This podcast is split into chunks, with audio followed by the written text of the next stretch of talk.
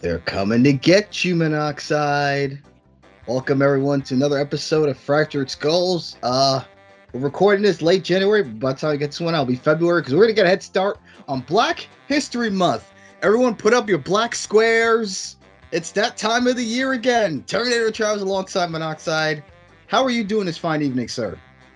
Dude, this weekend I've been killing it in Tekken 8.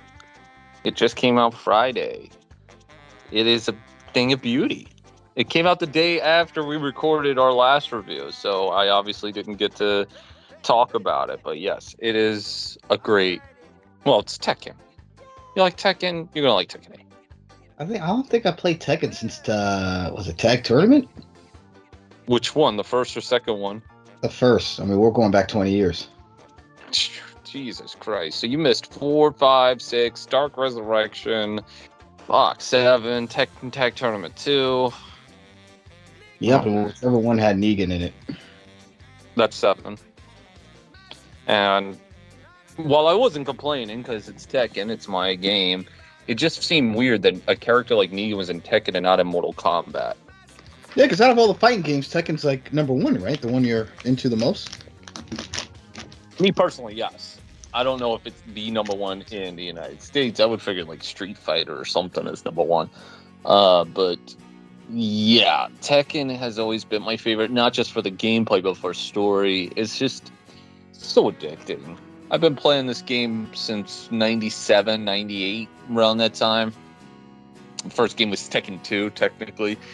And uh, yeah, I've just been hooked on the franchise ever since. Um, I can't tell you how many hours that I put into Tekken 3, Tekken 4, Tekken Tag Tournament, Tekken 5. The only one I really didn't play as much was Tekken 6. Long story on why I didn't enjoy that. Tekken Tag Tournament 2, I think my uh, PS4 tells me that I put 250 some odd hours into Tekken 7. And I don't even want to look at how many hours I put into Tekken Tag Tournament 2 because I remember those days. Maybe you were even there. The days where we used to be in Skype calls up until like three in the morning, and I would have a couple of mutual friends who you may know. They'd be asking me like, "Yo, you're still playing that damn game?" After like four hours of being on the phone with them, and we're still talking, I'd be like, "Yeah, still playing. It's just my I, remember, game." I remember those nights. Yeah, uh, these were the days of the CAW, and uh, if you remember the initials YWF, it's not for you guys to, to understand. That's more of our lingo. Yeah, those are the days. Overall, where where are your thumbs with Tekken 8? I mean, so far it's uh, obviously thumbs up, but I'm speaking out of bias. I think my only complaint right now is that, and I, I still got to keep playing. It feels a little too easy and it could be just because I've been playing this game for so many years that it may be easy just for me because I've been playing for so long, but it just feels a little too easy. I haven't really lost all that much, but like I said, there's still more ground to cover. And plus, they're going to be releasing DLC like crazy over the course of the year and shit. So we'll wait and see. See what else they got to offer. Is there any fantasy characters from like movies and stuff you would like to see in a Tekken game? I know you just mentioned Seven They did Negan. Is there any any other characters you like to see enter the Tekken world? Uh, that's a good question. So I'm trying to think of characters that have not crossed over because I already know they put the Terminator, Rambo, Jason, and Freddy in Mortal Kombat. So I'm trying to keep it unique of and it has to be somebody that I think would uh, balance well. I'm not sure who the heck I would put in in the Tekken universe because I didn't even expect Negan to ever make an appearance. I just felt it was so out of left field. But I love the trailer that they used. They had the the whole the way Negan debuted. They did the whole thing, just replaced all the Walking Dead characters with Tekken characters. And some of the Tekken characters that were part of Negan's group were like Brian Fury and shit like that, Miguel. I always thought that was really fucking cool. Um, yeah, I'm not really sure who the heck I would put in there. Maybe uh, we'll, we'll throw a little curveball. Maybe Detective John Kimball or something. I don't know. Ah, ooh. I'm just, just throwing a name out there. I can't really say for certain. Uh, I would have said Rocky, but Steve Fox is the boxer of the game, so it's like having two boxers wouldn't work. I would, however, like to see a crossover with some of the Virtual Fighter characters, seeing as in Virtual Fighter 5 Final Showdown, they give you uh, Tekken skins to put on the Virtual Fighter characters. So maybe put some of the Virtual Fighter characters in there. I would love to see that. I mean, I know he's not a character; he's more just an actor. But I would even consider putting like a Jackie Chan in the game as like DLC. I think that'd be fun. So the problem is Jackie Chan is too much like uh, Lei Wulong, losing status because Lei Wulong is based off of Jackie Can- Jackie Chan's character from uh, I want to say Rush Hour, Mhm. uh, kind of like a cop and all that stuff. But yeah, people are go- just are going to make the correlation that he's Lei Wulong, Jackie Chan. That'd be like if you put Bruce Lee in there. Well, martial law, same thing. Yeah. So yeah, they they would be maybe a Tony Jaa. Tony Young, yeah. Is that how you say it, Tony Jaa? I always thought it was Tony Jaa. I don't know. No, you might be right. I, I don't I don't know who's right, me or you. That's true. Um, maybe a, a Steven Seagal or Chuck Norris.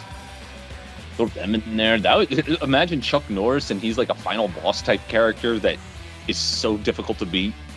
Um, Yeah. The only other crossover was Akuma. Akuma was in Tekken 7 from the Street Fighter series.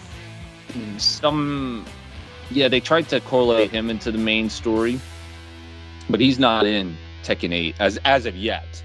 There's still DLC that's going to be released. They've only have one character thus far released. That's Eddie Gordo, but we'll see when they start releasing them. But uh, I remember for Tekken 7, they went about five years constantly releasing new stuff for the game. So who knows what they're going to do with Tekken 8? Because now their releases for titles are few and far between. Tekken 7 came out in 2017. This game just came out this year, so it's almost a seven year gap. I mean, I got one suggestion. It would be way out of left field, and he just would not fit the Tekken world. But fuck it, they could get away with it now. It'd be Mickey Mouse. I, I, I guess only because in Tekken 3 there was a an, a, a manga character named Gon who's like a little miniature dinosaur that was in it.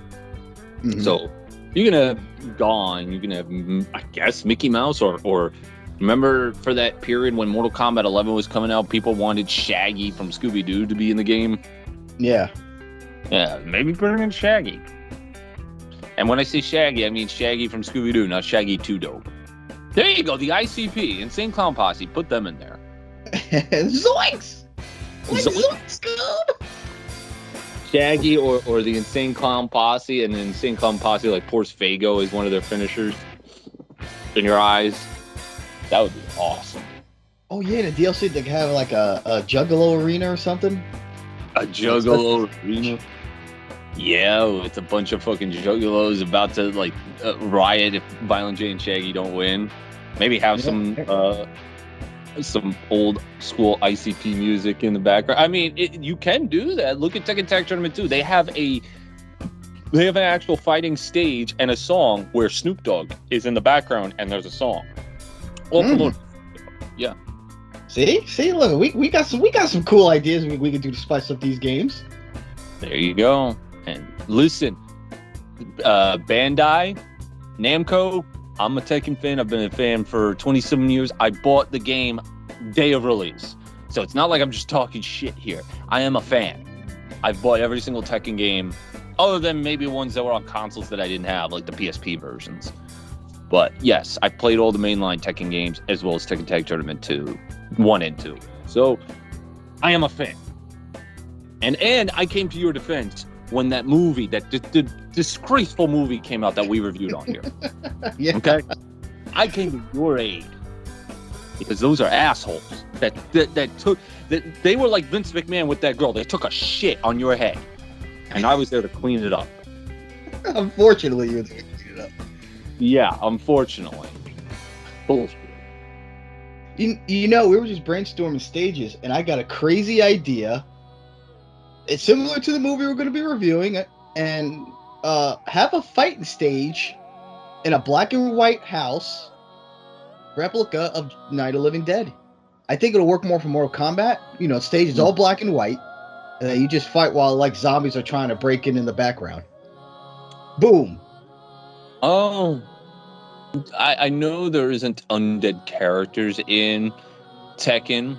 I mean, they in the last game have a character by the name of Kazumi, who's supposed to be Kazuya's mother, but she in storyline is already dead. In fact, she died before the events of Tekken One. But she's in there because in the main story they do a flashback with her and Heihachi and how that all came to be and how she dies and all that stuff. Um, and with Tekken Tag Tournament, Tekken Tag Tournament brings every single character that's existed in the franchise all in one game. But as far as dead characters, I don't think they've ever had a dead character come back or or be undead. Now, Mortal Kombat, they had Liu Kang undead for some odd reason.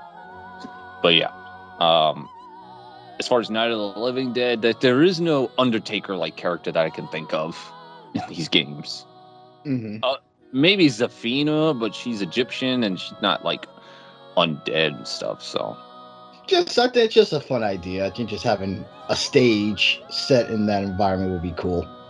And the music could be the soundtrack from the movie, or whatever score they used. I mean, to be fair, they got two bears that are fighting characters. So if you can have bears, and I remember in Tekken 3, they were supposed to have a, a character, I think, by the name of Saki, which is Japanese for salmon. And it's literally just a salmon that flip flops on the on the stage. The only reason it, it never made it to the uh, arcade or to the final version of the game was they felt like they would be ripping gamers off if they put a quarter in and they pick Saki and it's just a joke character where you can't do shit. You just flip flop. Every time you press a button, all he does is flop. And you can't attack. It's a joke character. So that's why Saki never came to existence. I see. Yes. Well, we got a well, we don't have much to talk about, but we got some new stories. We're gonna dive right into it. Let's check it out.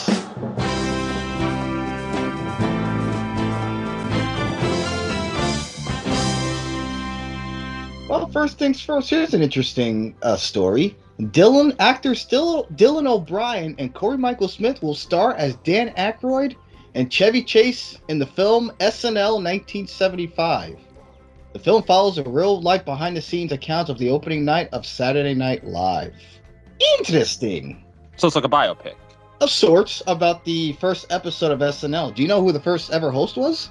I do not. If my mom was here, if she was alive, I could have asked her because she would have probably known that, but I don't. George Carlin. I believe it. I So, so they're gonna do, I guess, a biopics about the pilot episode. Who would they cast to play George Carlin? And hell, who would they cast as Belushi? Yeah. Well, even Dan Aykroyd. Dan Aykroyd's not a young spring chicken. If you're trying to do Dan Aykroyd in 1975, I highly doubt you're going to get the actual Dan Aykroyd. Oh no, no, no! I mean, Dylan O'Brien. He's gonna play uh, Aykroyd in the film. He plays that. He does that show Teen Wolf on MTV. Mm-hmm. So he's gonna. I mean, I, I guess the actors are good. I mean, they're either gonna be really good or really bad. Well, it's harder when you're trying to get somebody to play an actual person. Yeah, it's always a challenge. It's a big challenge. It's it's so big that freaking when Jimmy Jim Carrey was trying to be Andy Kaufman for Man on the Moon, apparently he went into character 24/7. People had to refer to him as Andy. Method acting, yes. Yeah, I guess, but it, I mean, uh, he did the role well. I'll give him that. But this SNL movie, I mean, what precipitated them to make an SNL movie? I don't know. I guess. I mean, the idea, S- it's title SNL in 1975. I mean, it does interest me. I was I was never a big SNL guy, but I'm a big fan of, a- of a lot of the actors I've come from SNL over the years. I mean, show's been out crazy. We're going 50, 50 years now, or I we're coming up on its 50th 1975. anniversary. That's probably when it's going to come out. I would think the movie. Yeah, if it came out in 1975, that's 50 years almost. And Aykroyd's still with us, and Chevy. Chevy Chase, yeah. Uh, but I would assume Lorne Michaels is going to be producing the film. I, I guess, but with um, it's going to be very interesting how they portray some of the actors that have been long gone. Like again, John Belushi is a guy that you want to be very careful with on who you pick because he's a legendary actor in his own right. And I, I, I don't know if you want to say mythical because he's been gone for so long, Mm-hmm. but he has been gone for over 40 years. He died in like 82, I think. Yeah. But then again, if you ask Hulk Hogan, he uh, partied with John Belushi after WrestleMania too. Yeah. Oh God. But uh, yeah, it's gonna be interesting uh, how they're gonna tell the story. How they're gonna. I mean, it says it's gonna be about the opening night, so we'll see how that goes. Well, who they're gonna get to play Gilda Radner? I mean, it's still yeah, a lot of legendary actors who were on that pilot uh season. I mean, I think Bill Murray he came on the second season. He was supposed to be on the first season, but uh, I think they didn't have enough room. They already casted everyone in. Well, yeah, you don't Oh, want gonna play? I, I, I wonder how Ramis, because they're gonna have to also cast the people who uh, did the National Lampoon. A lot of because, for those that don't know, SNL got all their talent from National Lampoon. They literally all the writers, the actors. Lorne Michaels was look reading National Lampoon. Okay, who can we sign? Let's get this guy. Let's get this writer. That's basically how they got their cast. It's almost like it was almost like National Lampoon was like the farm system, and then it was literally the farm system to SNL. or the AWA to SNL's WWE. Exactly.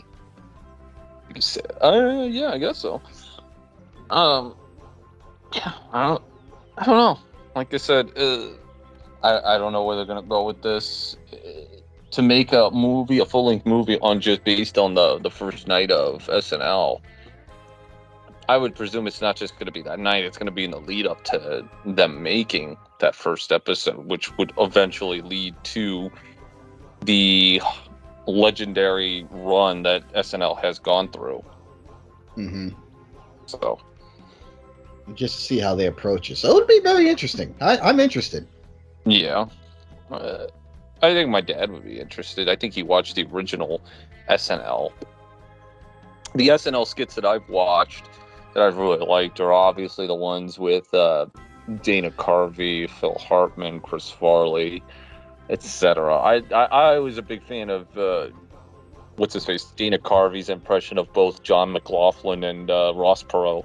hmm But that's like 20 years after the original SNL. So Yeah, 20. Yeah, because Dana, he came in the mid 80s. Phil Hartman came in around that same time.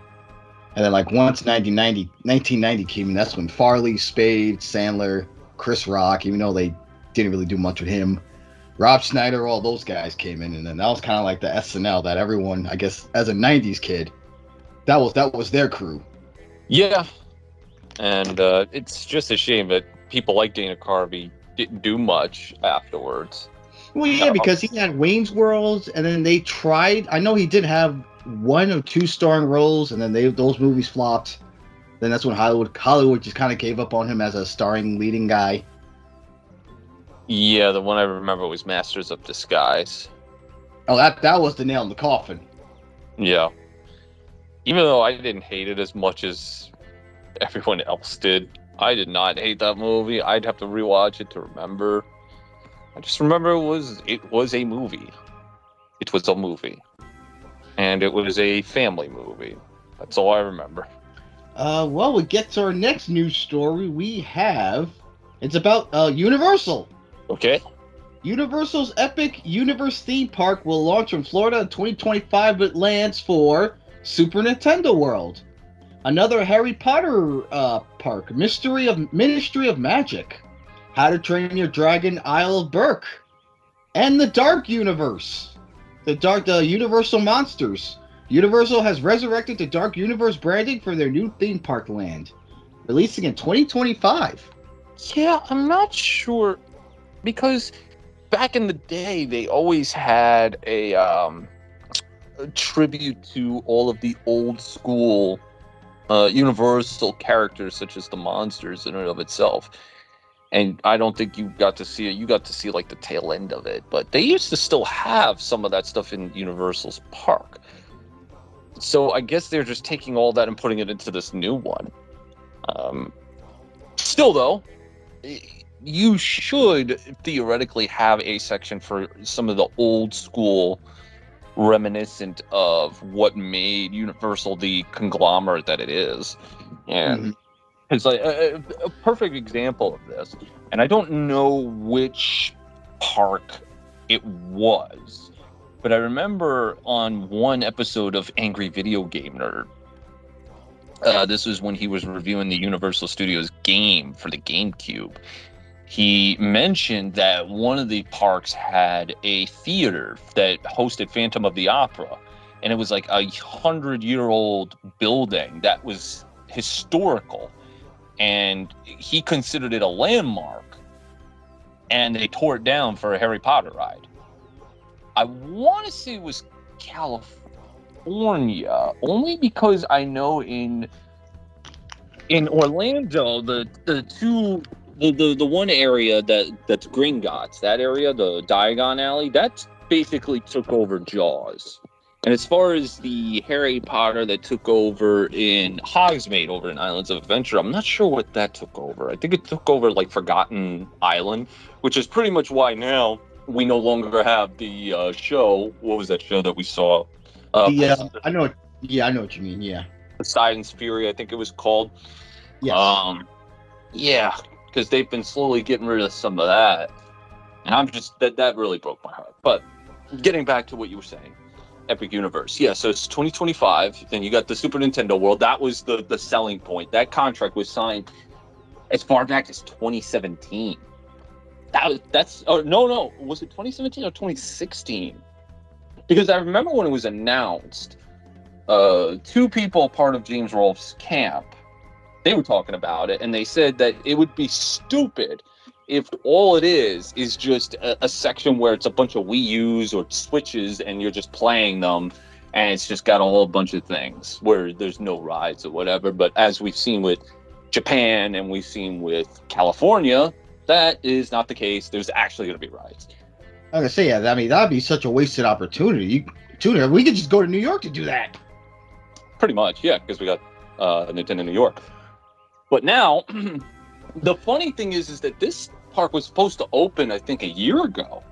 If if everything had gone according to plan, it was supposed to open a year ago. But Unspecified virus of unknown origin. uh yeah, that came along and halted all those plans. And that was that was one of the worst things because yes, now we got to wait till next year for this epic universe, no pun intended, to open. And I know for a fact when it opens, I am booking my vacation there for sure. Um, and I would have to upgrade my pass to reflect on being able to go to that park as well because I know for a fact I'm definitely going to that. No questions asked. A Super Nintendo World section, like that that's a dream come true that I would have asked so many years ago. Yeah, I mean, I, I think that's freaking awesome. And to think this contract was signed back in 2016, 2017, and finally we're getting it realized. Yep. So yeah, so Universal got in bed with Nintendo almost a decade ago just to make this happen. And I'm pretty sure, you know, the movies were included in that contract to help kind of sell the park. Yeah, and and here's the thing though. This is the thing that nobody realizes. Is that around the time they signed the contract, which would have been 2017, so right around the Switch's birth, Nintendo's last console, the Wii U, was a colossal flop. Fucking flop beyond any recognition. And the reason it was a flop was because when the Wii U was first advertised in 2011 with its trailer, they fucking advertised it as like a peripheral. It, it was a peripheral to the Wii. The whole um whatchamacallit, the tablet controller. Then they also made it seem like you could bring it anywhere with you, but you can't. It has to be connected to your Wii U and you can only be in the same household. That's when the Switch rectified it and made it what the Wii U was initially thought to be. Um, I see you uh, sent me a photo of this. So uh, of this park and what it's going to look like. Dragons la Berk. I don't know what that's based off of. Um, Harry Potter Ministry of Magic. Yeah, it's in. The, I think it's in the contract that um, any Universal park that opens up has to have something Harry Potter themed. Helios, Dark Universe, Celestial Park, and Super Nintendo World. Out of everything that's here, I'm obviously interested in three. The Super Nintendo World, no questions asked. Harry Potter Ministry of Magic.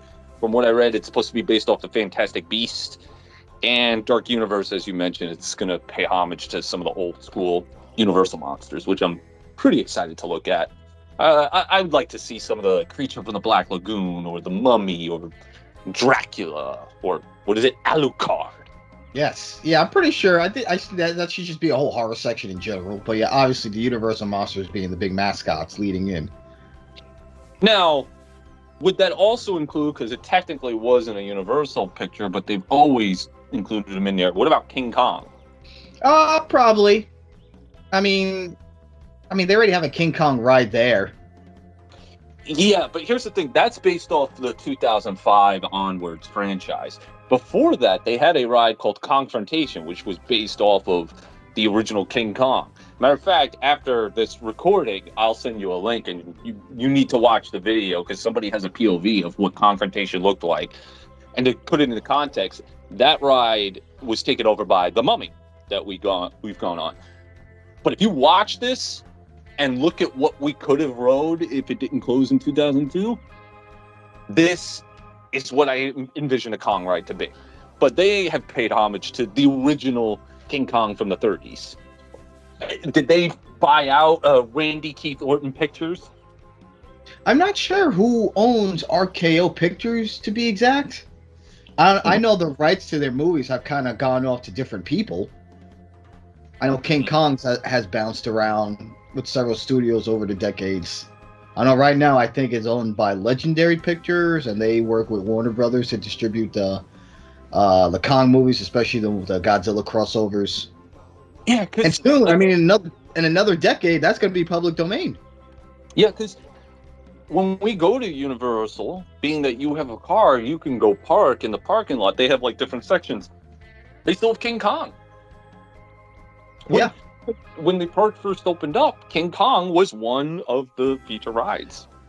Yeah, because I mean, if they're basing their Kong of the 2005 movie, yeah, they own rights to that version of Kong, so that's the one they're going to go with. Yeah, but they also, when the park first opened in Orlando back in the 90s, like early 1990, Kong, the original 1933 Kong, was one of their feature rides. Mm-hmm that's basically why I'm wondering. Like, does Universal have some sort of intellectual property right to it? Don't know. Um, I have to look into that. I'm not sure. Like it won't matter in another several years because it's because the original came out 32, so it's like. mm-hmm. I mean, a, a lot of that's going to be interesting once all these characters go up for uh, uh, domain. Like anyone can do it. Yeah. So, Kong, uh, whatchamacallit, the original King Kong we did review on here. I would hope that they pay homage to it. Um, but yeah, as far as this new park, yeah, I'm I'm totally excited. This is something I've been waiting seven, eight years when they announced it, and um, I was so excited. But then 2020 came along and halted those plans to prolong it even more. And uh, I I don't know if they announced rides per se. I, I think we pretty much know what Super Nintendo is going to have because it's going to be the same as the Japan and California one. But I don't know if they announced any rides for the Ministry of Magic, if they announced a ride for Dark Universe or any of these other ones. But yeah, but if the, if the Harry Potter section is going to be based off the Fantastic Beasts, I may have to watch those movies just to get an idea. Yeah, it's a prequel. Yeah. So I definitely want to watch those as well, but I want to watch it with the the wifey because she's a big fan of the franchise as well. And uh, yeah, that'll get me hyped. Now I want to go back to writing my fan fiction. Thank you, Universal, for getting my my my juices flowing with this whole news. Yeah, but uh, it seems like they're gonna all four sections are gonna be opening up next year. The question is when next year? Because usually I like to go the two months I like to go is April for my birthday and October following Horror Nights. So, if I had to take a guess, they should have it up in my prediction before the summer of 2025. Yeah, that sounds about right because that's when summer is usually when things pick up. You know, the tourists, it's summer, everyone's off. They want to go to parks, Florida. I mean, I think Yeah. that'd be a perfect time to have those sections up. Yeah, especially Velocicoaster, by the holidays of 2025. Velocicoaster opened up in June of 2021. But the thing is, the Jimmy Fallon ride, I remember opened up in April of 2017. And I only know that because me and the wifey got the soft opening date, which means that if you had a fast pass, you get early access to the ride itself. So after we went nearly 10 and a half hours of Universal and Islands of Adventure, we decided to t- uh, dip our toes into um, Jimmy Fallon to finally get to ride that before the public could. And uh, yeah, it's all right, but I They want to tear down Jimmy Fallon for another for for the temple like Donkey Kong ride. Fuck, I'm down. Tear that shit. yeah, Burn but it it has to- yeah, burn it down. Oh, I remember. I never forget this. Like hearing that WWE wanted to do a theme park, there was like rumblings of it. I said, "Yo, if they released a whole roller coaster similar to the Hulk coaster, but it's Braun Strowman, that'd be fucking great. Like every time you get shot out, it's just Braun going, and right when you get paused and right before you drop down, it's him screaming, "I'm not finished with you!" Fucking drop. I mean, that's fantastic.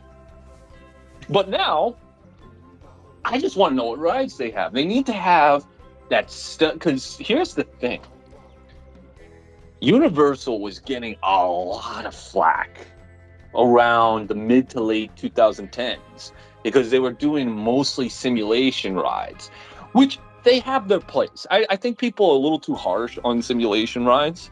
They have their place. It depends on the franchise. Transformers, yes, needs it. Spider Man, either or. I think simulation is fine, at least the one they did. But there was this period where that was all they were releasing was like all these rides where you need the goggles and it's like just a simulation. And I think uh, whatchamacallit, Fast and Furious is what pretty much pissed everybody off to that point where it's like, yo, for real, another one. That's when they started pumping out all this great shit. Hagrid's motorbike ride, Velocicoaster. I can only imagine what Epic Universe is going to have. It's going to get to a point where Universal is going to be a, a stiff competition to Disney.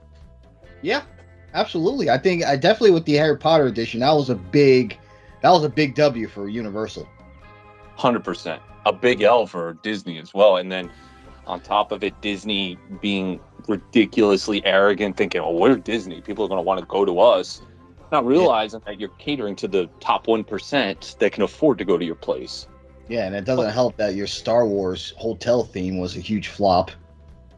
That and let's not forget every fucking week that I go on Skype and we do this podcast and talk about Disney, the one thing we got to talk about is how woke they've gotten. That also doesn't help.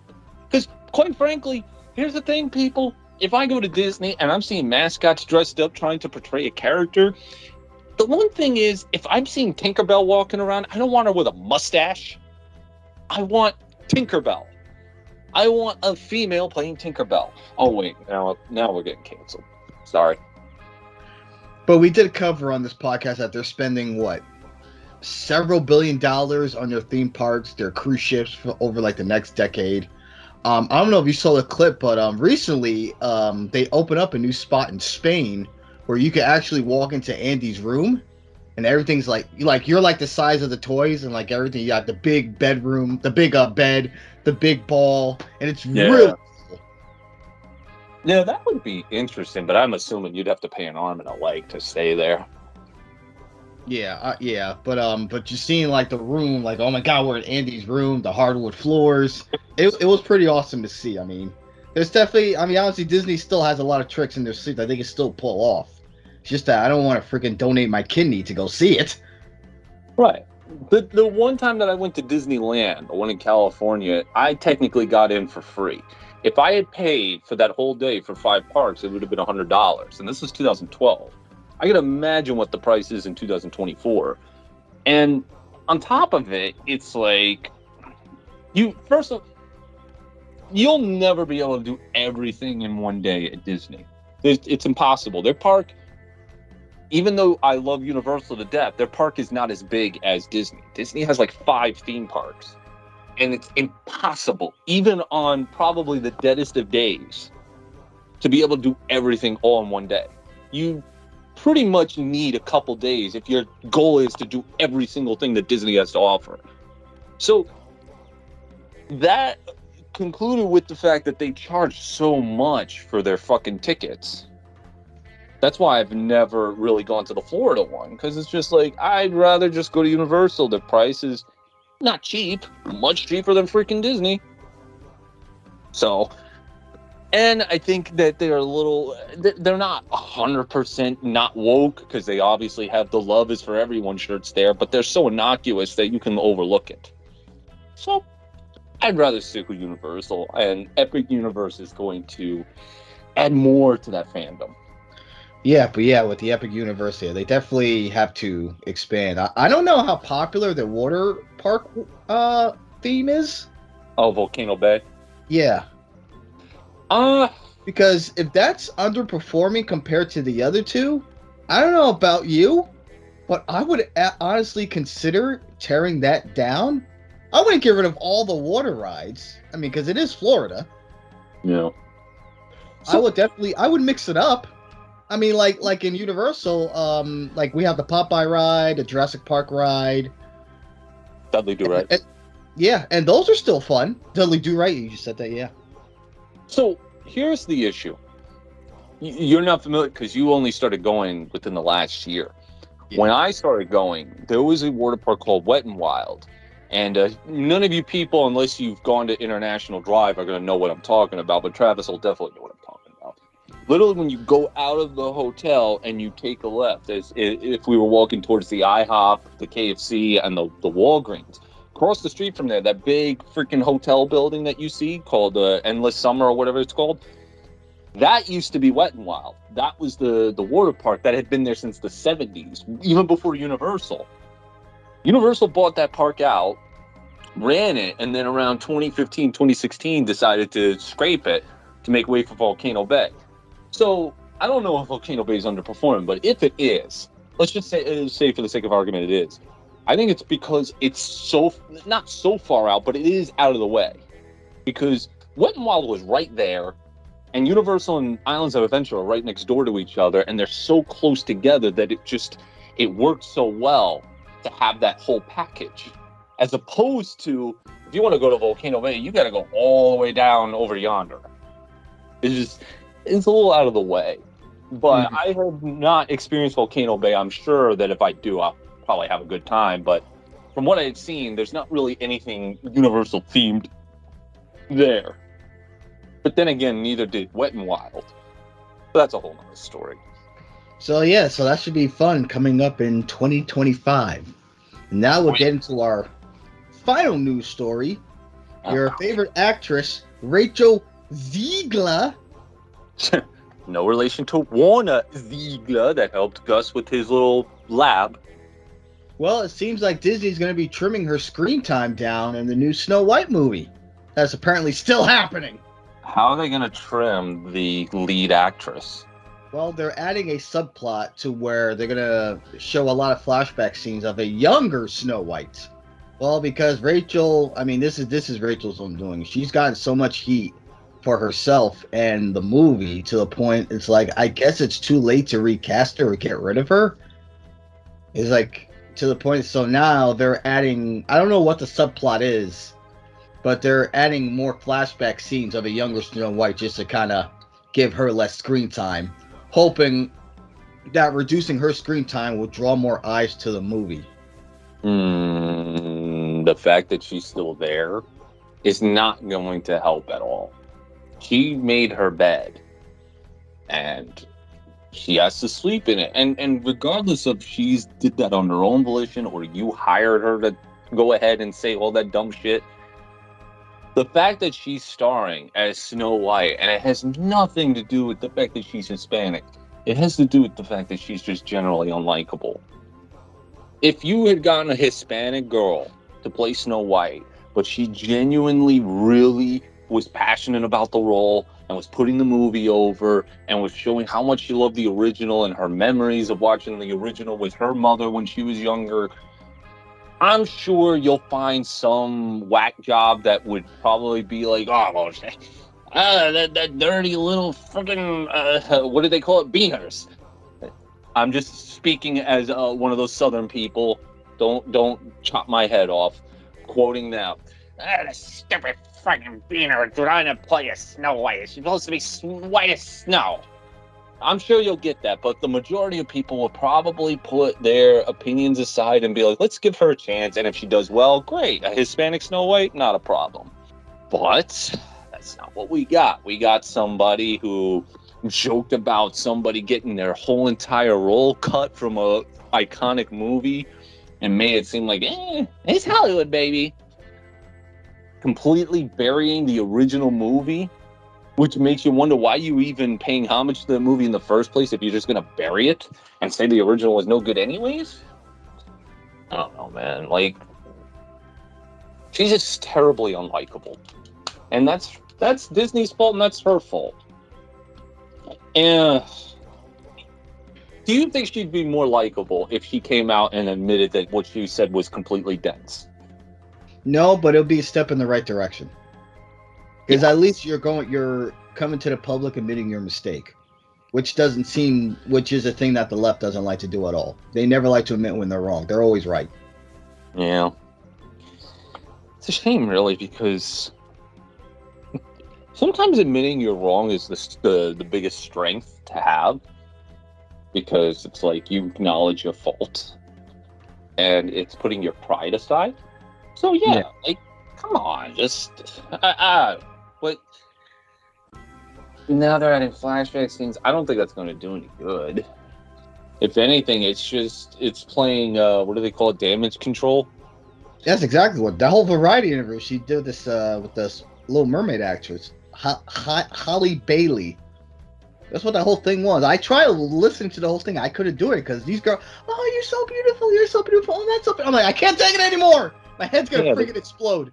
They were sucking each other's dicks. Yeah, I'm like, oh my god, what is this shit? Who talks like this? Well, I've and seen so, you know, so spoken like this. Oh my god, this is so adorable. Oh. Females talk like that to each other all the time, unless it's behind their backs. Then that's when they start saying what they really feel. But in eh, in person, they're always like putting each other over. It's all about that. It's, it is what it is. But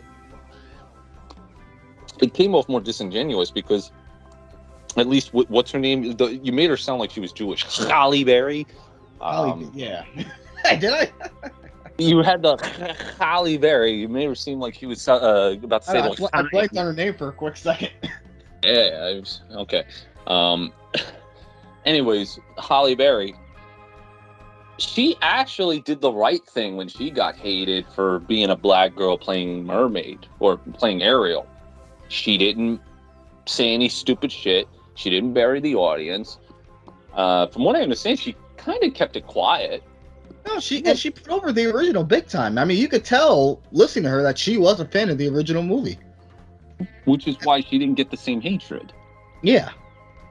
Like people hated the trailer, yes. People thought it was stupid, but I think people started to warm up to Halle Berry because she wasn't being pretentious.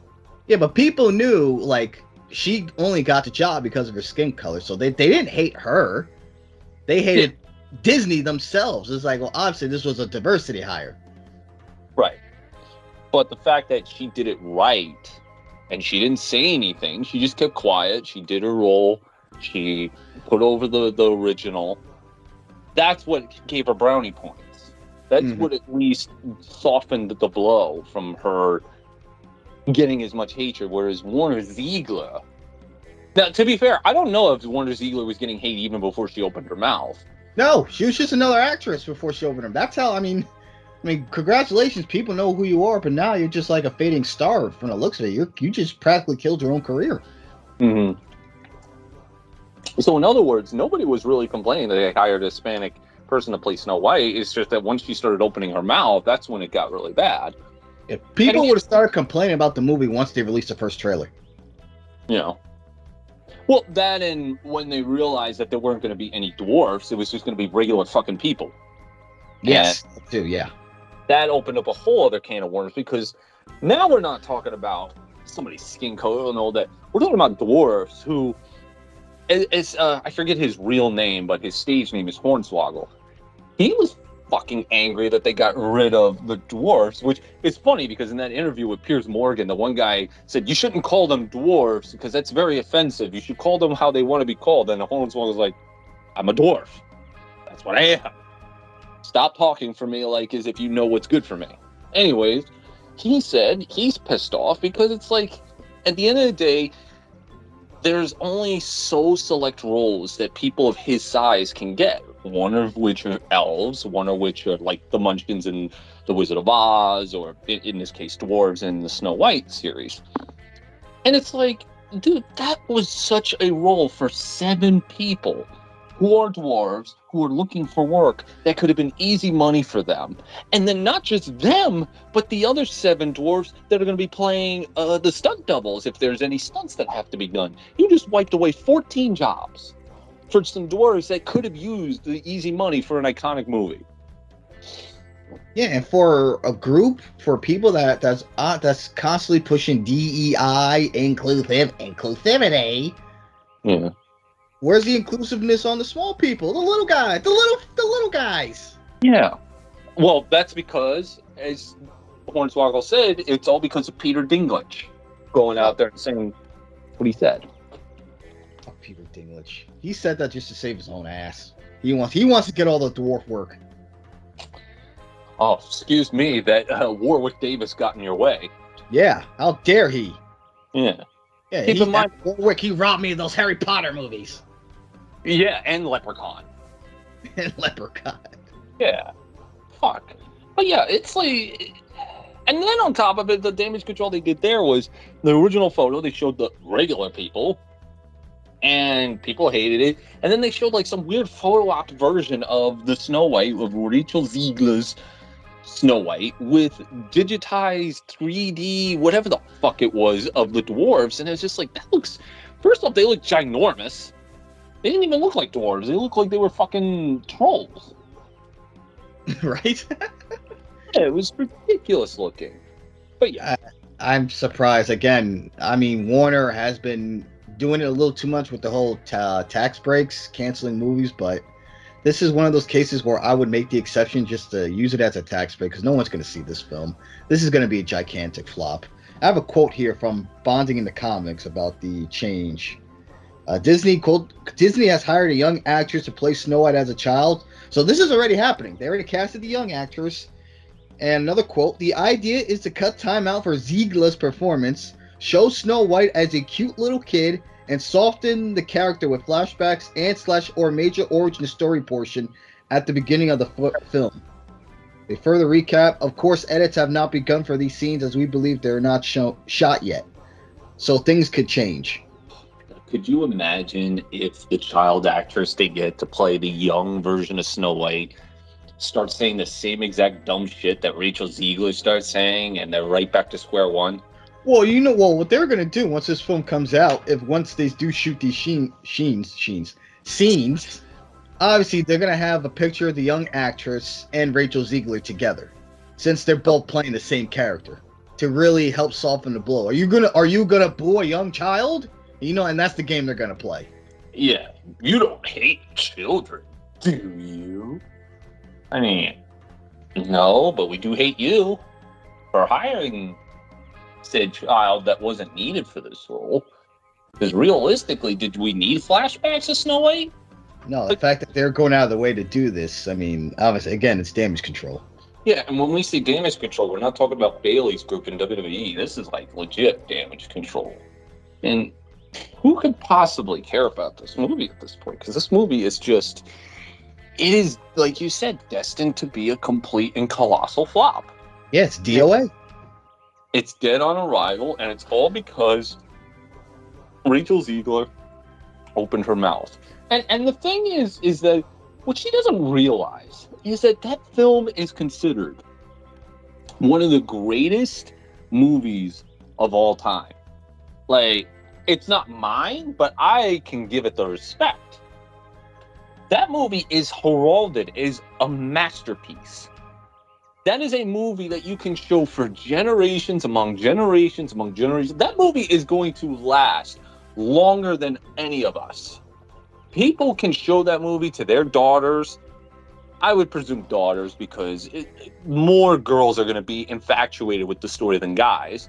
But Mhm. theoretically, anybody can watch it and enjoy it.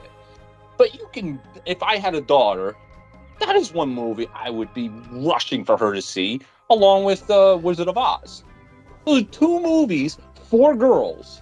And again, you can show them to boys, but you can show these movies to girls, young girls at that, and they can enjoy it and, and be infatuated by the fantasy that surrounds it and find the Prince Charming or uh, have, uh, what's her face? Dorothy go home back to Kansas. You just fucking desecrated on that classic movie that most people are probably so emotionally attached to because they grew up with it. Because it came out in the 30s and probably their parents showed it, their grandparents showed it to their parents, their great grandparents showed it to their grandparents, and so on and so forth. So to desecrate on that movie, that masterpiece that most people are emotionally attached to, yeah, you didn't do yourself a lot of favors. You just came up like a spoiled brat. You mentioned Dorothy, and I guess this will be our last story. I mean, have you heard that they're going to be remaking Wizard of Oz? Uh, and it's a Wonderful Life with black a- uh, black actors. They're just race swapping all the characters. So I've heard for years about the idea of being uh, Wizard of Oz being remade, but I did not hear that they're just race swapping. Even though they already did that in the '70s with uh, Diana Ross and Michael Jackson's The Wiz. Yeah, but uh, I don't know. It, I didn't hear about the Wiz until years later. I mean, I obviously heard about the Wizard of Oz, but I'm talking about like a movie that stood the test of time. But the race swap, I, I guess with It's a Wonderful Life, it wouldn't matter because that's mostly a movie about a guy that would wish uh, life without him, and then he has to see what life would be like without him you race swap that that's no big deal i think anybody could probably be like oh it has to be a white it, it doesn't really have to. But wizard of oz it's like the girl's from kansas. Uh, kansas in the late 30s Well, the girl will this town be from Birmingham, Alabama, or uh, is it going to be from compton? Or Compton. compton? I don't fucking know. Don't be race swapping just for the sake of race swapping. If That's you just why they're doing it. That's the problem. If you just can you not like race swap for the sake of it and only do it when it feels natural? Who is the guy that played Commissioner Gordon in the latest Batman film? Uh, Jeffrey Wright. He's actually being nominated for an Oscar for this new film, American Fiction. Okay, obviously, I don't know if they hired him just because he was black, but he played the role fine because it didn't matter. He was good. We'll we'll take it thirty years back. In the first two Batman films, Harvey Dent is played by Billy Dee Williams, a black man. Did it matter? Fuck no, because we knew that Billy Dee Williams at that point, because he wasn't Two Face yet, he was just Harvey Dent. He was fine for the role. He's a good Eh. actor. He's a good. Well, there you go. He, Batman and uh, Star Wars. So you can always rely on on Billy Dee Williams to do the role justice. But I highly doubt that uh, Tim Burton hired him because he's black, and we need a black actor. We need to have a black actor. It doesn't. If, if you hire somebody who's of a different race than what the character is supposed to be, it has to be natural. It has to be like, well, this person, despite their race, could pull off this role fine. Yeah, or they could bring something unique to the character that that otherwise may have been missing, or they may bring their own take to the character that the studio's willing to bank on. Yeah. We got with Heath Ledger. We got a hell Nolan's uh, Bane with uh, Tom Hardy. Obviously, the the uh, Bane in that film and the Bane from the animated series are two different Banes, but they're both Yeah. good. Exactly. And nobody thought that Heath Ledger was going to pull that Joker role at all. Everyone thought he was going to suck. But then that dude proved us wrong tenfold. So, and look, hey, look at it this way. The man who played Luke Skywalker voiced the Joker. Imagine that. but it was a natural thing as opposed to well, hmm, we got a Wizard of Oz movie that we want to remake, but it has to be an all black family. I, I I'm rendered mute. Yeah, someone made a joke on Twitter. I mean, could you imagine if they were to remake Godfather with like an all Asian family? And yeah, the Godfather is played by Ken. What's that guy? He was on Monday Night Raw. He co-hosted with Jeremy Piven. oh, Dr. Ken, yeah, I know. yes. What if they got Dr. Ken to play Vito? Jesus Christ, and is fucking Jackie Chan gonna be Sollozzo or some shit? And who, who's gonna be Mike? Who's gonna be Mike Corleone? We, we need Mike. We need Fredo. We need um, Sonny. probably who? Uh, Simu Liu. He played um, uh, Shang Chi. They probably make him Michael. I'm rendered mute, ladies and gentlemen. Yeah, This but that's how- the direction we're going. We, you know, we need to modern audiences. I mean, that's that's what's happening. That's what they're doing with all. They're looking at all the classic films. We need to remake these for modern audiences.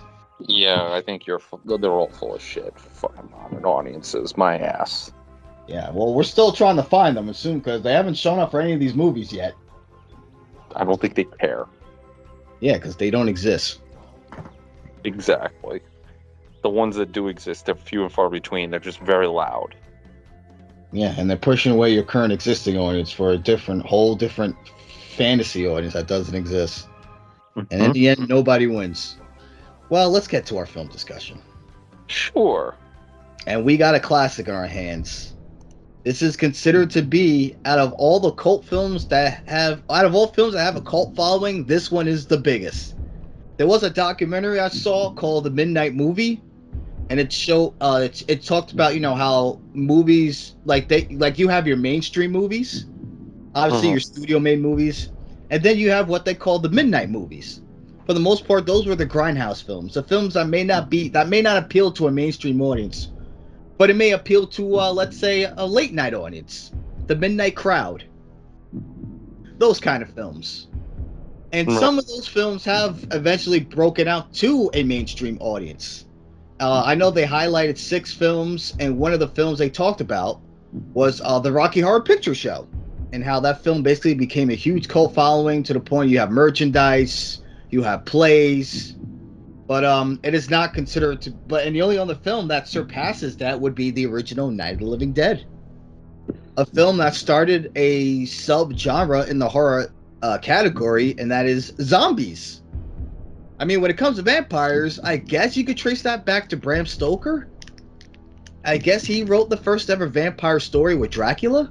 You could say that. You could say Um, that. I'm not sure. Yeah. So But when it comes to zombies, this is where it all started. This is the film every film filmmaker wished they could say, "I made Night of the Living Dead. I made that movie."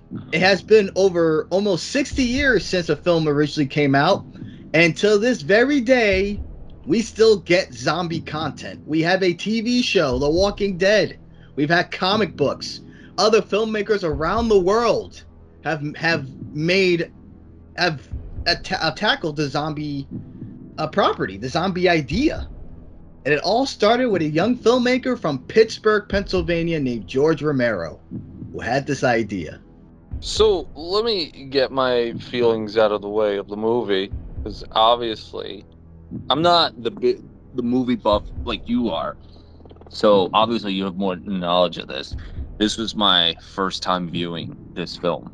Yes.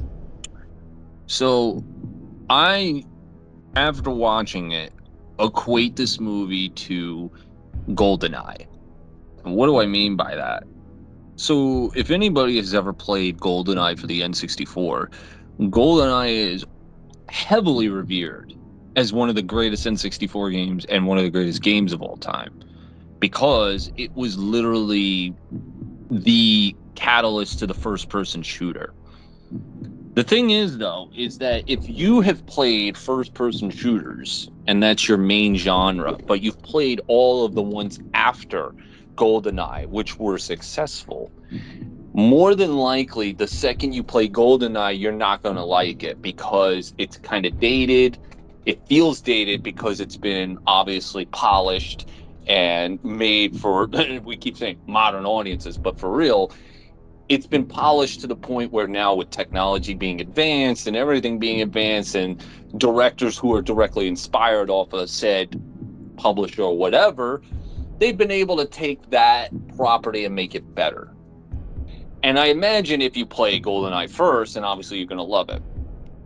When i watched this movie i felt that same thing with goldeneye which is I can see how this movie resonated because a lot of what I saw in this movie is what I see in a lot of zombie uh, stories, which is a group of people find sanctuary and try to protect themselves from the ongoing zombie onslaught.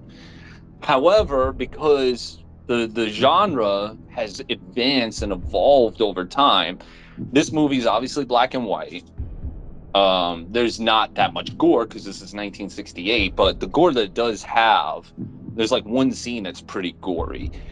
That was pretty interesting to say the least for 1968. But overall, I think if this was my first ever zombie film, it would have really captured me. But of course, I've seen Dawn of the Dead, I've seen The Walking Dead, I've seen Resident Evil, we've seen a good. We've even reviewed a couple of the zombie flicks on this podcast, and I think because of that, it hindered my enjoyment a little bit of the film. But because it is the first, I can give it its respect, full fledged. Made with a budget of just hundred and fourteen thousand dollars, and it made back uh, thirty million. Yeah, that's definitely a success. 100%. making it one of the most profitable uh, independent films of all time. Unfortunately, George Romero never got to see any of that money. In fact, he he says he only got to see very little of it because he was not a businessman. The uh, guys who uh, helped profit the film basically got to keep all that. Almost like he basically George got scammed in a, in a sense. Now you said one of the. Are you sure it's not the most profitable? Well, the only one yeah, one of, because the only one I could think of that made a shit ton of money would be Blair Witch Project. But Blair Witch did more than Night of the Living Dead. Blair Witch was made, I think, what 10,000, 20,000, and made back like uh, nine figures. Okay, I stand corrected, but you're also talking inflation though, because that movie came out 30 years after Night of the Living Dead. So 30 yeah. million. So 19- if you were to compare the budget to today, it says here equivalent to 2022 uh, the budget for Night of Living Dead would have been nine hundred forty-one thousand eight hundred.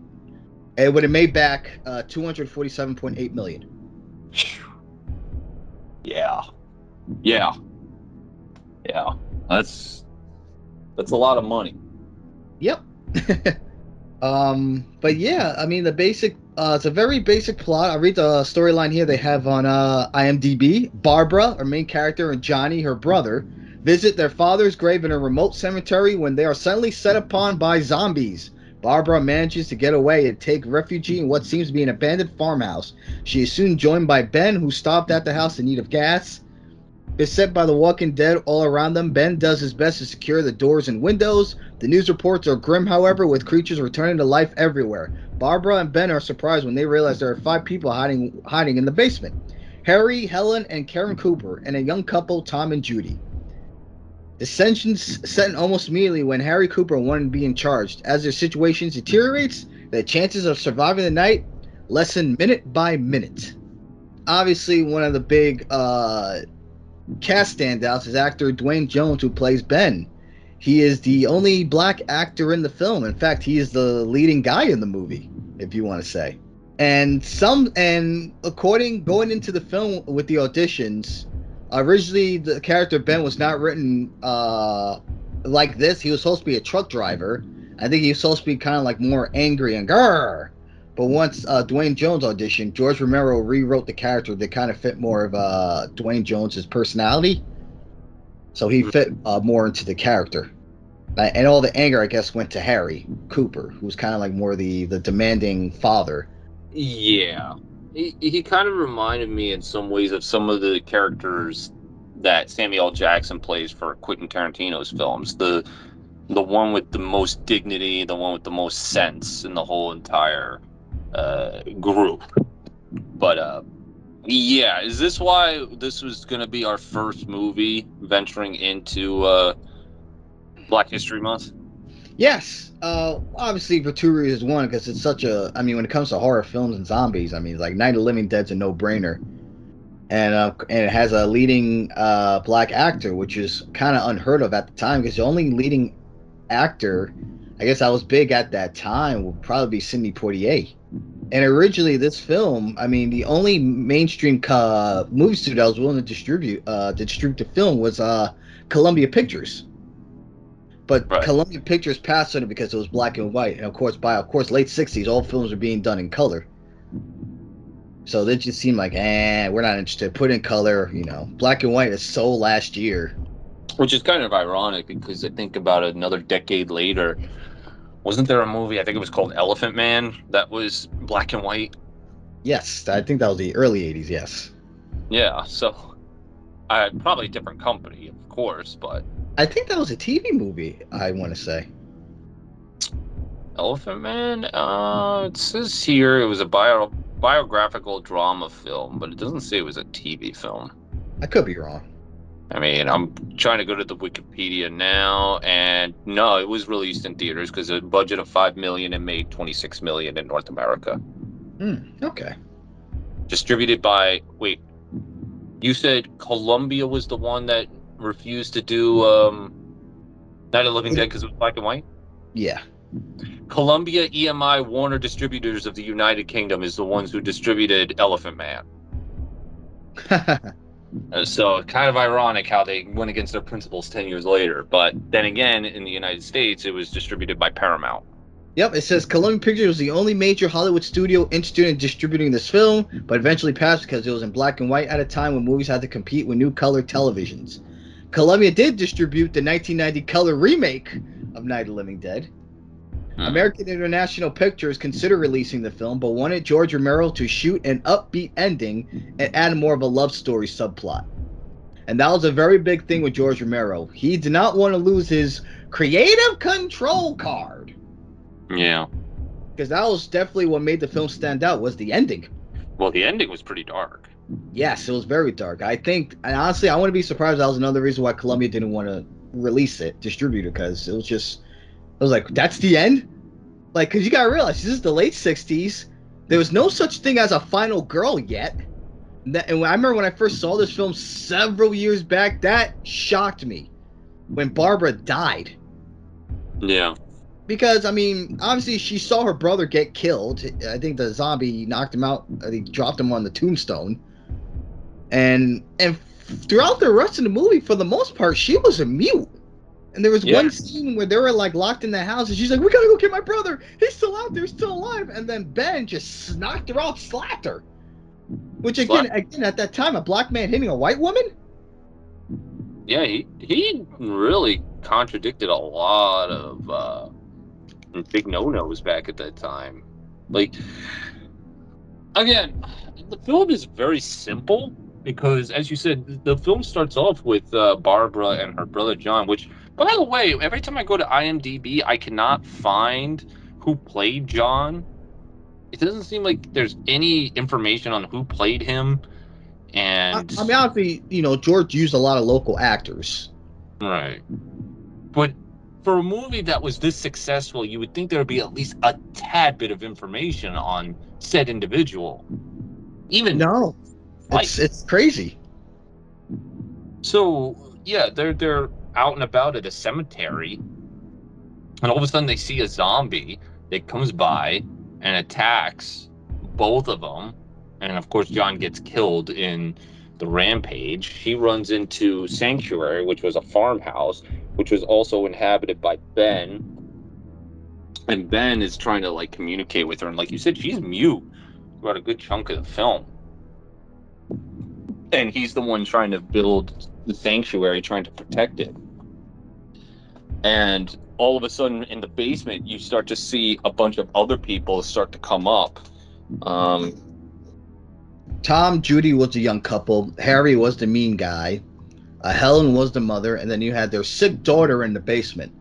It was never said how she got sick or what she got sick from. mhm. I would assume she may have gotten bitten by one of the zombies. That's what I assumed that she got bit, and they were just hoping that she would recover. And hmm. would you really consider Harry the mean guy? I think he he meant well, but he was just so stubborn and stuck in his ways. Yeah, he was very stubborn. I mean, he all throughout the whole movie, going to the ba- let's just go in the cellar. We'll be safe there. He just seemed like he was someone you really couldn't negotiate with. He was set on his ways. There was a cellar, and that was that. Yeah. Yeah, and they're yeah they're having this big argument, and of course they on the news they're promoting the idea that yeah this is happening everywhere. People when they get when they die they come right back to life and start killing people. I don't even think the term zombie was used in the movie. I think they It's were not- just it was never used. I was Romero specifically said he didn't want that term used. They were used as they used the term flesh eaters. Mhm. Walking Dead kind of followed suit because they called them walkers. They never used the term zombie in those films either, or in the show either. Yeah, the show took a lot of notes from this uh, movie. Obviously, the big one being that once you die, you don't necessarily have to get bit to become a zombie. Once you die, if anything, you automatically get uh, resurrected or reanimated as a zombie or a flesh eater or a corpse or whatever. Yeah, and so they're trying to keep up with how they can uh, get out of this situation. And the one thing is, is on the news, they um, they broadcast that here's the the sanctuaries that we recommend you guys going to. Now keep this in mind. This is like 1968. So when they're trying to watch the TV, they got to mess with the bunny ears on the TV to get it to work. They've got the old school radios blasting. They've got um, what else do they have? They, they don't have GPSs. They don't have cell phones that they can call people on. This is the late '60s, and their the the phone line was dead, so they couldn't call the police or anything like that. I, I should have said because there was one scene in here that was pretty graphic, which was uh, when uh, Barbara first gets into that building and she runs up the stairs. She sees a fucking skeleton face completely devoured. Yes, and that was made by George Romero. He used ping pong balls for the eyes. For 1968, that's pretty fucking deep. So And I Yeah. think that's another thing that turned off all the studio at the time. Graphic, you know, blood and gore was not. I mean, the mainstream audience was not ready for that. As Michael, Michael J. Fox said in Back to the Future, I guess you guys aren't ready for that yet. but your kids are gonna love it. Yep. and yeah, sure as hell, they would. He was right on that one. But um, yeah. So they are about to leave, and the young couple. How does it go? Uh, the young couple try to go into a car. Well, yeah, And- the plan was that the car was running at has no gas. They mentioned that there is a gas in the back because it's a farm. The guy has a gas pump, but it's locked, so we got to basically run out, drive the car to the gas pump, fill it up, and then come back to the house, get grab everyone, and then just go until we can find to a rescue town, rescue, just go get help. That was the plan. Yeah, and so they go into the car, and the car explodes.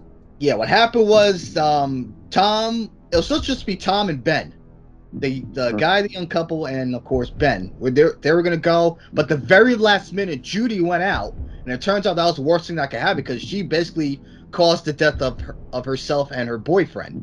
So they go to the gas pump. The key that they got doesn't work. So uh, Ben said, "Move out of the way." Bam! He shot the lock off, which unfortunately I think he also did damage to the to the uh, gas pump. So when he took the thing out, the gasoline was already leaking, and unfortunately, it was leaking onto um, his torch. So I already set fire. So right there, the plane already went to shit. So they have to get out of there. So Tom drove the car off, and Ben's yelling, "I'm like, get out of the car! It's going to explode!" So he gets out of the car, but his girlfriend Judy's stuck. He went, goes back to the car to go look at her, and boom, the car explodes, killing them both. Yeah. And now Ben's by himself off to fend for himself. So it's just him and his gun. So he has to go all the way back to the house while being while trying to go through a zombie horde. Eventually makes it back, but Harry doesn't want to open the door because Harry, again, throughout the whole film, he's like he, he comes off very selfish, he's right to himself. He doesn't really like Ben because he wants to be the one in charge. And Yeah. of course, Ben have argued, but eventually he kind of lets Ben in the very last minute. But by that point, he got to the door. Ben already no, Ben broke the door down. And so Yeah. him and him and Harry, you know, locked the door up, and then that's when they get into a fist fight. You son of a bitch! You didn't open the door. You left me out there to die. Now I know the daughter does succumb to her disease, and she starts attacking his wife. Is it, if I recall correctly, she does kill the wife, doesn't she? Uh, yeah, this was um that happened a few moments later because at this point the zombies were breaking into the house because it was getting more and more. So the only way, I mean, it's, it's ironic because throughout the whole film, Harry was saying the the cellar, the cellar, the cellar, and Ben's like, I'm not interested. You know, we're best, our best bet is up here, so it would be a better chance for us to escape because going to the cellar, there's only one way out, and that's the door that's going upstairs. Yeah. So, uh, yeah, so the zombies come in. Ben and Harry. Harry was ready to lock the door again, but Ben shot him. Shot. He shot Harry, and Harry eventually he goes to the basement to be with his daughter, and then it cuts back to upstairs. Helen eventually, the wife, goes back downstairs to be with her daughter. But then when she goes back downstairs, she sees her daughter feeding on her husband. And then Yeah. eventually, uh, the daughter stabs her mother and ends up feeding on her. Now, what happened? I, I forgot what happened to Barbara. Barbara was helping Ben trying to keep, keep the house together, but then she sees her brother as a zombie. Yeah. Okay. Yeah. And she obviously got her emotions in the way. Yep, her brother grabs her, and eventually the whole horde of zombies end up feeding on her, which that was a shocker to me because I thought she was supposed to be the last one to survive since we got introduced to her and her brother first in the movie. Yeah. And this She- is where Yeah, went completely random because it shows the next day Ben is still somewhat in the house. yeah. Ben. Uh, before we get to that, uh, Ben. So Ben is shocked, like, oh god, it's just me. The daughter comes back upstairs as a zombie, almost uh, biting Ben. Ben throws her on the couch, locks the cellar door, and uh, with his shotgun, he kills off uh, Harry and Helen since they both got resurrected as zombies. And he just and he just camps down there for the rest of the night until uh, I guess help comes on the way. Then the next morning comes. That's when we see the town, the townsmen people with their rifles. I mean, tell me that Second Amendment is there for a reason. Yeah, they're there with their rifles, trying to kill off all of the quote unquote zombies and walkers. And one of them sees Ben in the building, assuming that it's another zombie, so he shoots him dead. Yeah. So literally everybody that you got to know in this movie that you connected with, whether in a positive or negative light, all died in a horrific way. Yep. So- and you can see through uh, still shots at the end, they drag his body using meat hooks. And then they throw him into the pile of zombies, and then they um, burn him. Unbelievable, man. That is a. fu- I I can see that be. That's why they wanted to take away George's creative control card. They wanted to change all that. Yeah, sometimes you just gotta let the artists create the art and let them sink or swim with their art. And obviously, for George, it paid off because this movie did very successful. I mean, very successful. It, it became. I mean, again, it became part of pop pop culture. No one knew that going into coming out of this was going to be a huge cultural hit. Keep this in mind that scene where the, the couple goes into the car and it blows up. That was a clear four years before Godfather, where Mike Corleone's girlfriend from Sicily gets blown up. So they were doing this before The Godfather. Yeah, and then later, um, uh, you see the zombies going to the burnt car and they started eating them. Yeah, they started eating their parts. I remember they go in the car and they're pulling out parts left and right. This Yeah, movie, I know for the blood in this film, uh, they used uh, chocolate syrup. well, you could get away with that. It was black and white, so yeah, you could use pretty much anything Mm-hmm. um, that looks real dark. But yeah, it's not a long movie. It's like an hour and thirty something minutes. Uh, but yeah, it's a very for the time unconventional film. It just did not follow any rules whatsoever. Yeah. So, to its credit, it, it, it is a ballsy movie. But as I said, for me to have watched a good chunk of zombie stuff prior to this, it obviously hindered from me enjoying it to that extent. But I could definitely see this movie hitting quite a few nerves back in 1968. Yeah, my mother to this day, she says, uh, I remember I was going out on Halloween. My mom's like, you know, they're showing Night of Living Dead. I was like, oh, that's cool. You should watch it. You know, and she was like, I can't watch that by myself. That movie still scares me. Hmm. Obviously, she was exposed to it as a young child, and Right, right. The thing is, is that I think the movie benefits from being black and white. I think so too. The only thing that's kind of like, eh, because the zombies don't really look like zombies. They look like ordinary people. So you wouldn't, you couldn't tell if they're zombies today. They just look like regular people with maybe a torn shirt. That's why, hmm. again, I, I call it the golden eye of of zombie films because it's the obviously it's the predecessor. It is the OG. It has to be respected for being able to give the platform to the ones that came after it. But it is still showing its date. It's obviously a dated film, and it's a film that I would say if you haven't watched any zombie films, it's best to start with this one. Yeah. Originally, Tom Savini, Romero wanted Tom Savini to do the special effects for this film, but Savini was unavailable because he was in Vietnam. Oh, damn. So wait, if Tom Savini was in Vietnam, what was George Romero's dumbass doing in America? Not in Vietnam. Making Exactly. this. This film got released, I think, a couple weeks after the assassination of MLK. Well, to be fair, I heard that you could have been rejected for the draft in Vietnam for the dumbest of reasons. I knew a, a guy that was around during the time of Vietnam when you could have been drafted. They denied him because his finger, his ring finger, was slightly bent backwards from football.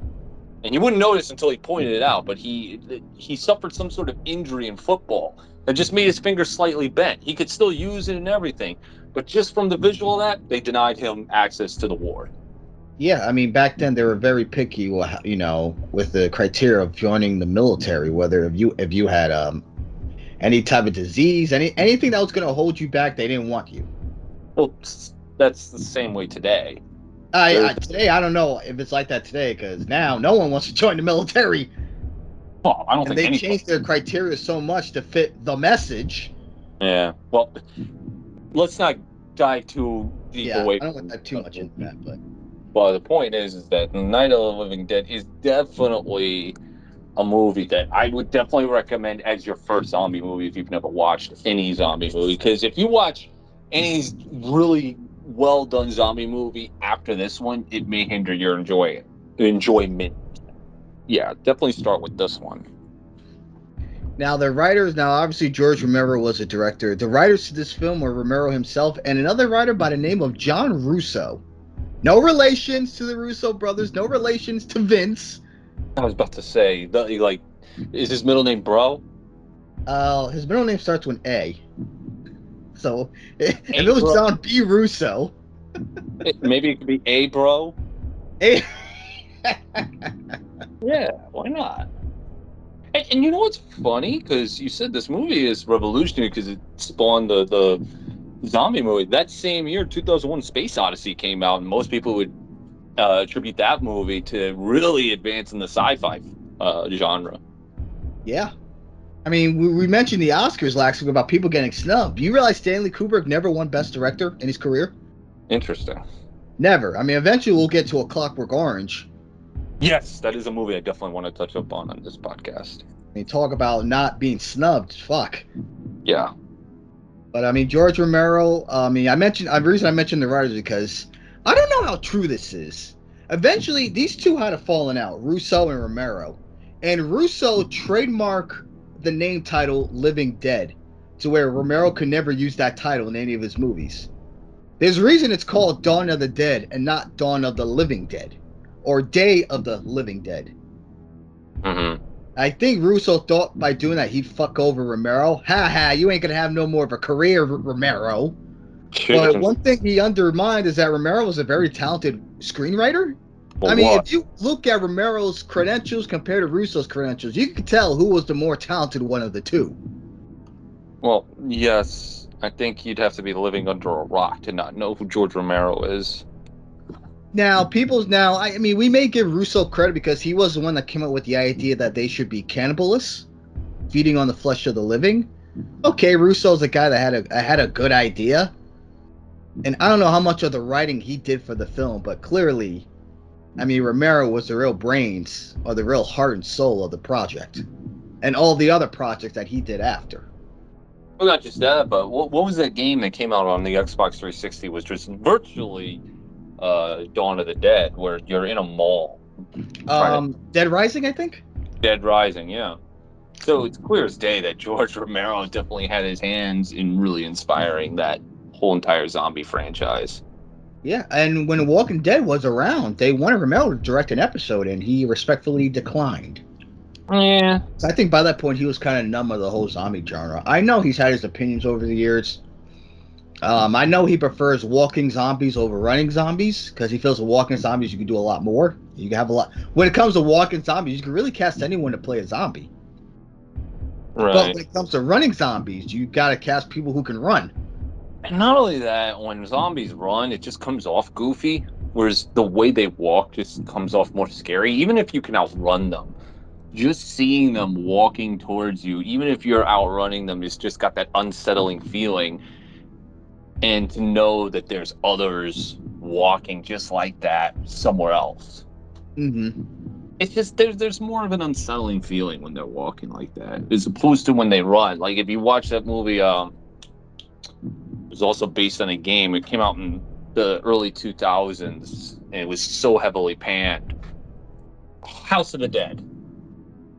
All those zombies in that movie start running, and it just looks weird. I just prefer them walking. They don't need to run.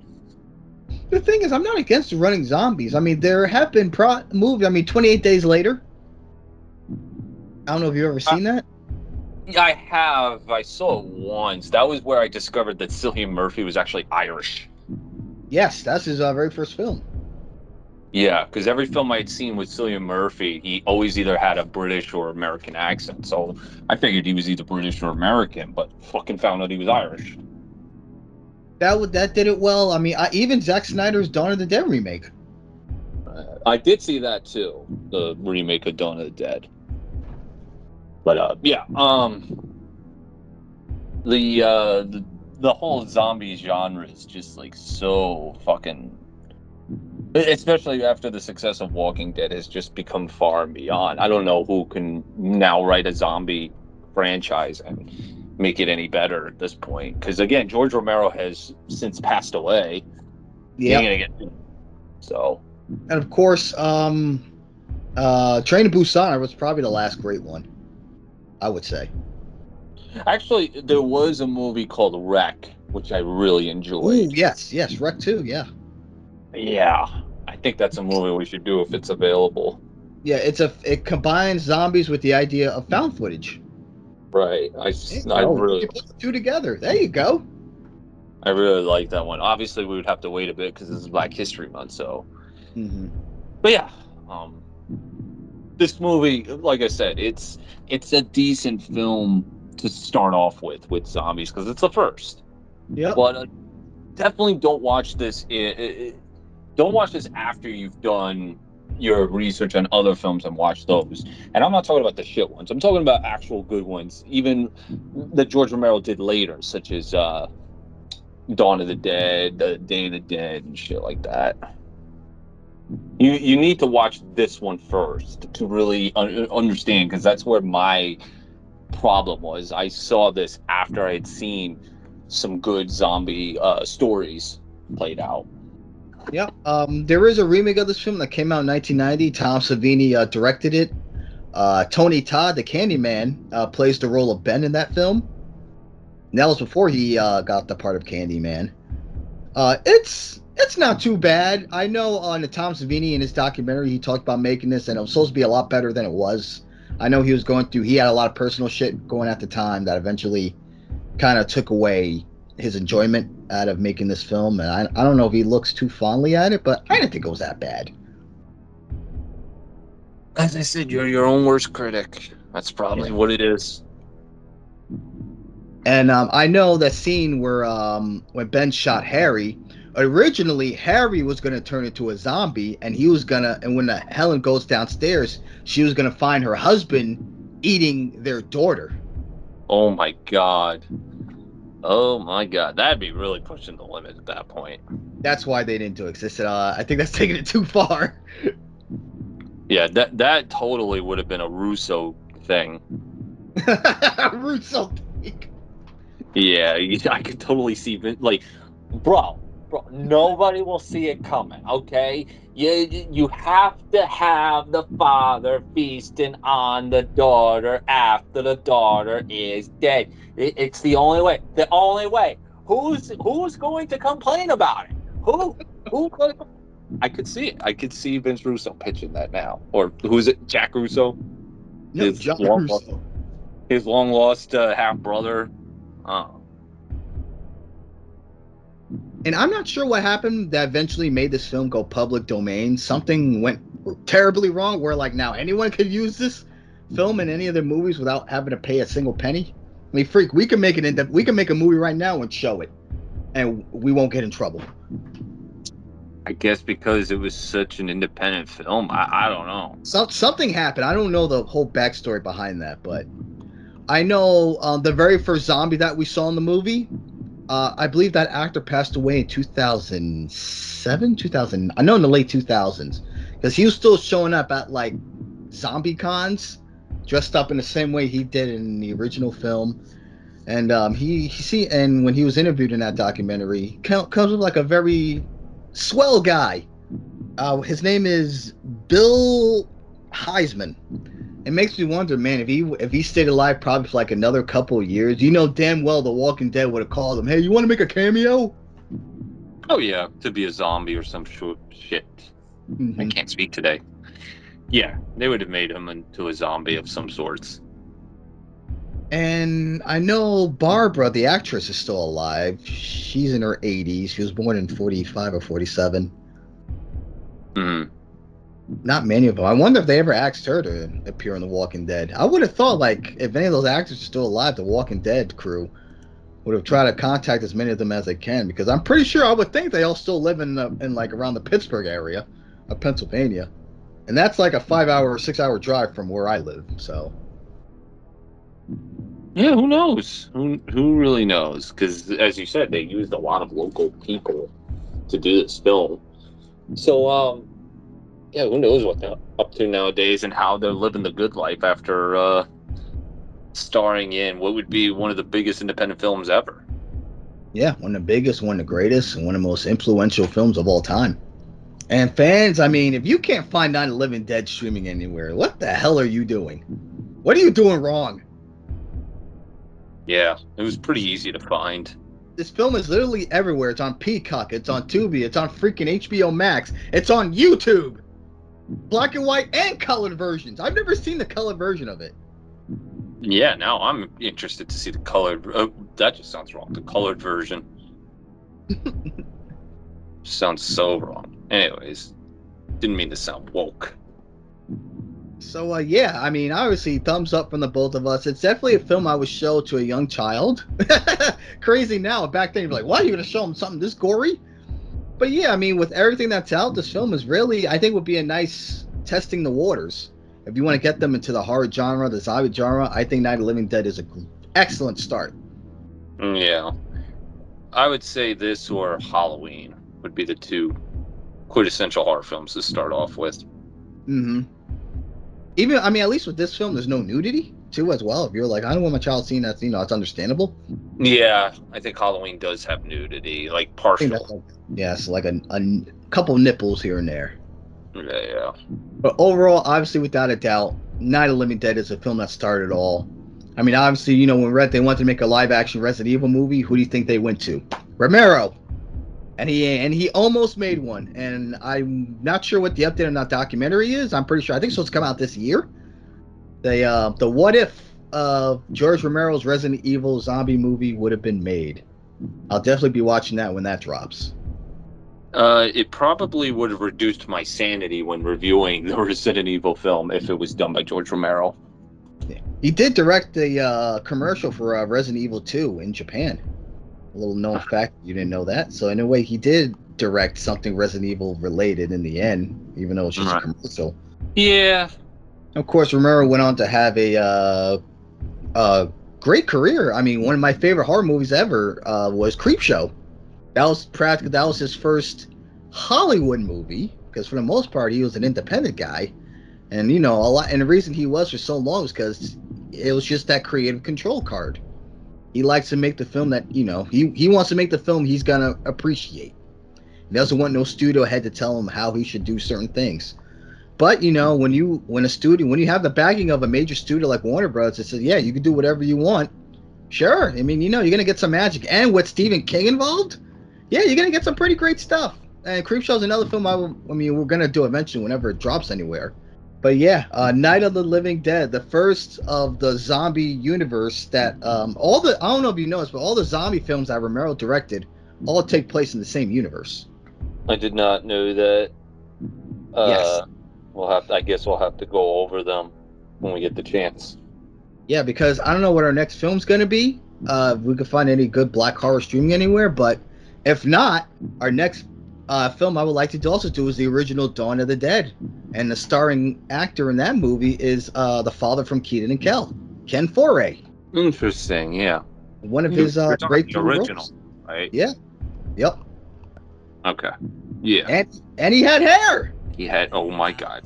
Unbelievable. So uh, yeah, Dawn of the Dead. I I I think that I think that's on YouTube. if I'm Okie So uh, yeah, we don't find anything. We'll definitely uh, we'll hit that movie up next. Mhm. Uh, Night of Living Dead. Obviously, two thumbs up from us. Check it out. I mean, Jesus, go watch the damn movie. It's a classic. It's one of the greatest independent horrors of all time. Just don't watch it after any other zombie film. You need to watch it first to really understand it, because that's where I fell short. It's a landmark movie. So with that said, go check it out. For Monoxide, I'm Terminator Travis. We're gonna wrap this one up. They're coming to get you, Barbra.